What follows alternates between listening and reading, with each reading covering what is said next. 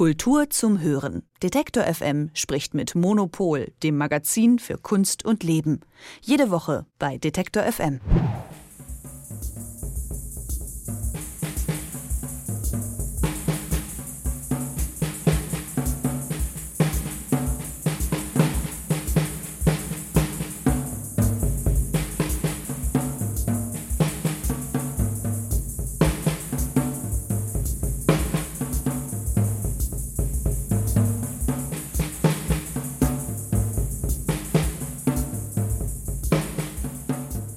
So klingt es von der Bühne, wenn abstrakte Malerei mit Jazz verbunden wird.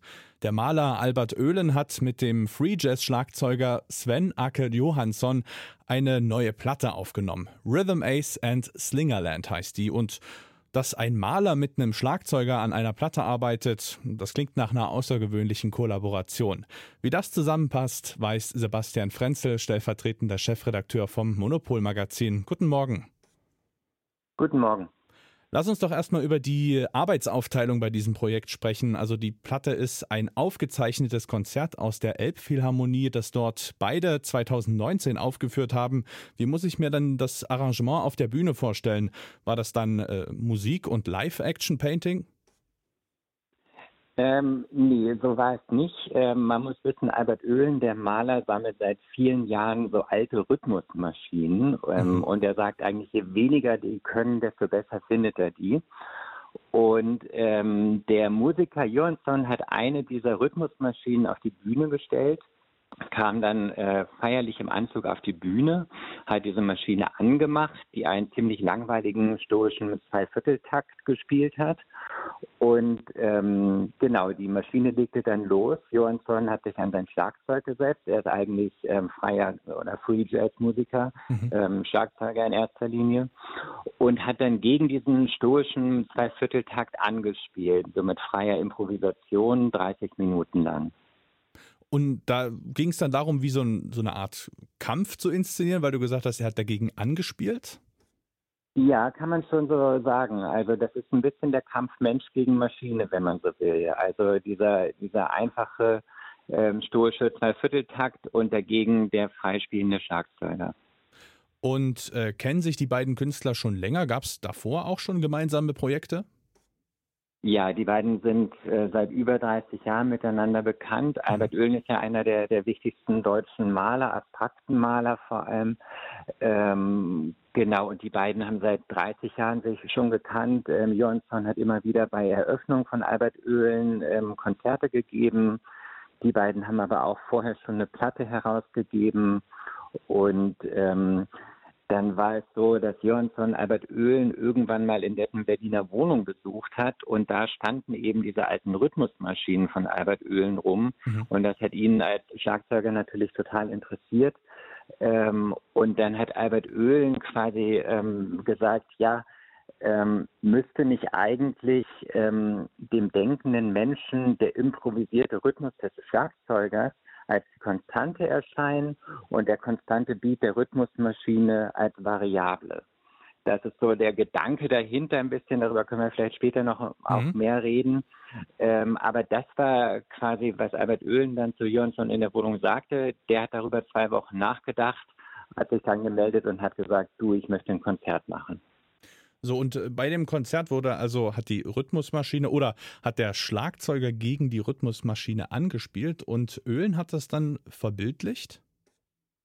Nee, der hat das nicht verbildlicht. Der hatte, ähm, abgesehen davon, dass ihm die Rhythmusmaschine gehört, hat er damit nichts zu tun. Ach so. Ähm, ich finde aber, wenn man, wenn man darüber weiter nachdenkt, ähm, welche Verbindung es von Jazz und abstrakter Malerei geben könnte, dass man über diese Platte und über diesen Gedanken sich auch gut der abstrakten Malerei generell nähern kann. Ja, genau, das wäre dann auch eine gute Überleitung zur Frage Jazz und abstrakte Malerei. Wie passt denn das zusammen?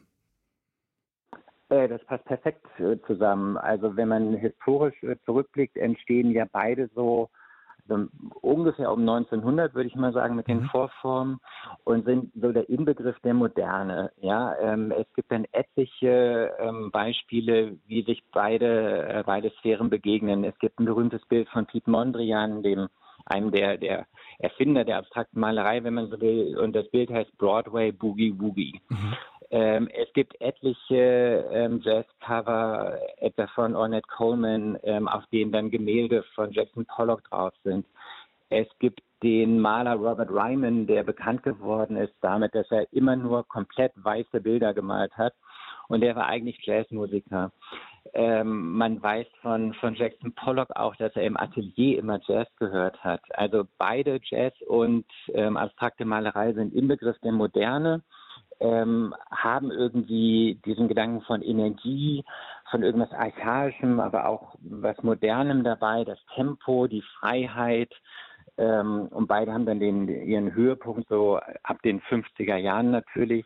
Und sind dann auch vor allem eine ureigene amerikanische Kunstform. Jetzt aber nochmal fürs Verständnis. Also hat äh, Oehlen oder Oehlen sozusagen nur den, den Denkanstoß für dieses Projekt gegeben?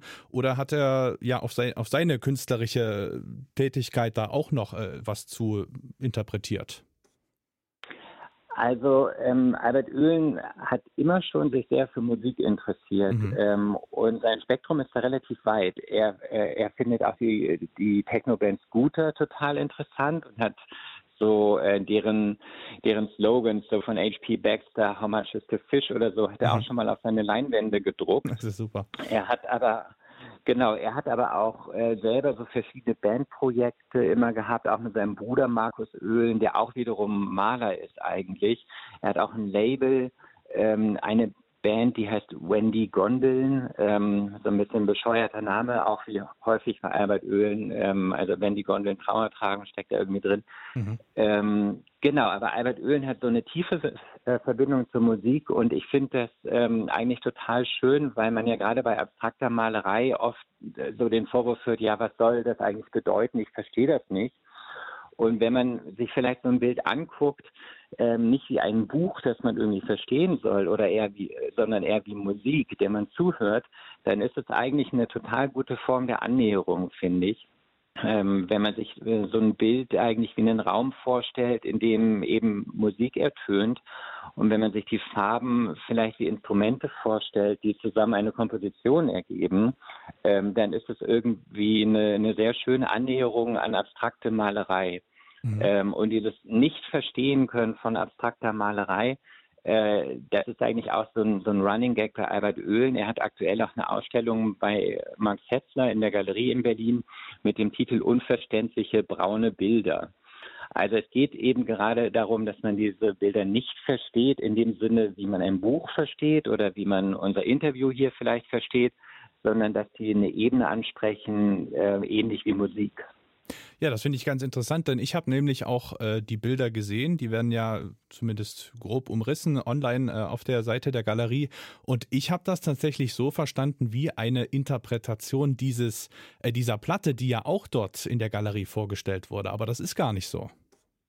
Nee, das ist nicht der Fall. Also die Platte ähm, wurde ja schon zweitausendneunzehn aufgenommen, die Bilder sind jünger, mhm. aber es steht ja natürlich völlig frei, das so zu betrachten. Also ja. das, das ist ja auch das Tolle an, an Kunst generell, da kann jeder rangehen, wie, wie er will.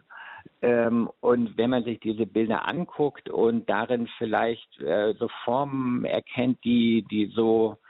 ja, so frei sind wie, wie eine Jazzplatte, ähm, dann ist das ja wunderbar. Ja, das ist jetzt tatsächlich auch für mich so ein Aha-Moment, weil das für mich, ich habe die mir angeschaut und das war für mich völlig klar, die gehören zu dieser Platte, finde ich wirklich interessant. Was fasziniert dich denn persönlich an diesem Projekt oder trifft das vielleicht gar nicht deinen Geschmack?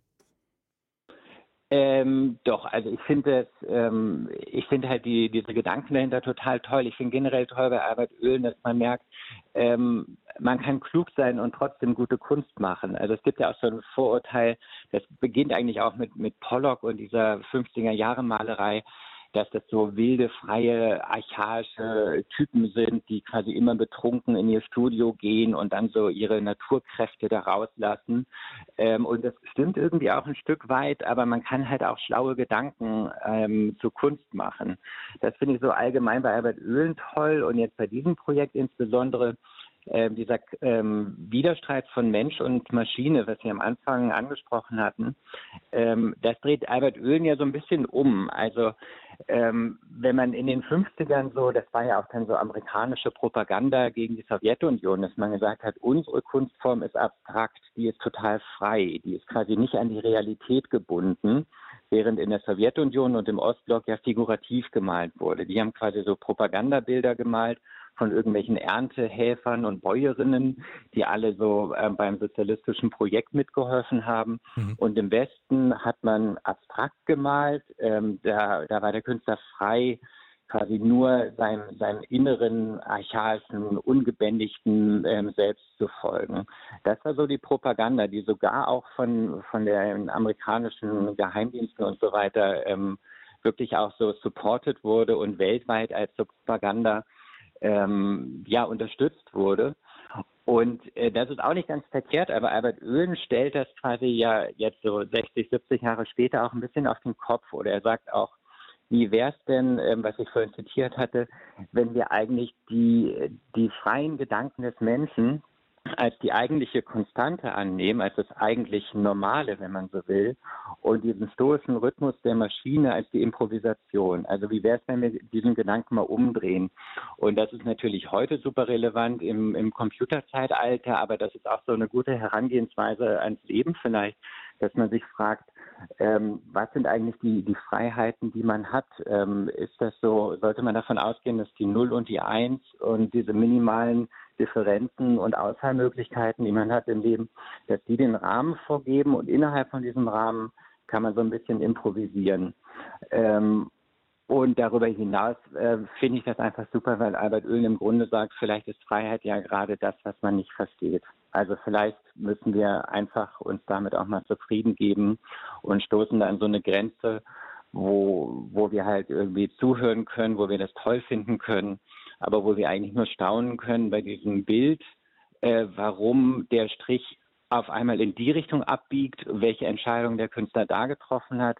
Genauso wie bei einem Jazz-Solo von ähm, irgendeinem tollen Jazzpianisten äh, von Thelonious Monk wir nicht nachvollziehen können, warum der da auf einmal eine Note spielt, mhm. die eigentlich total unharmonisch ist.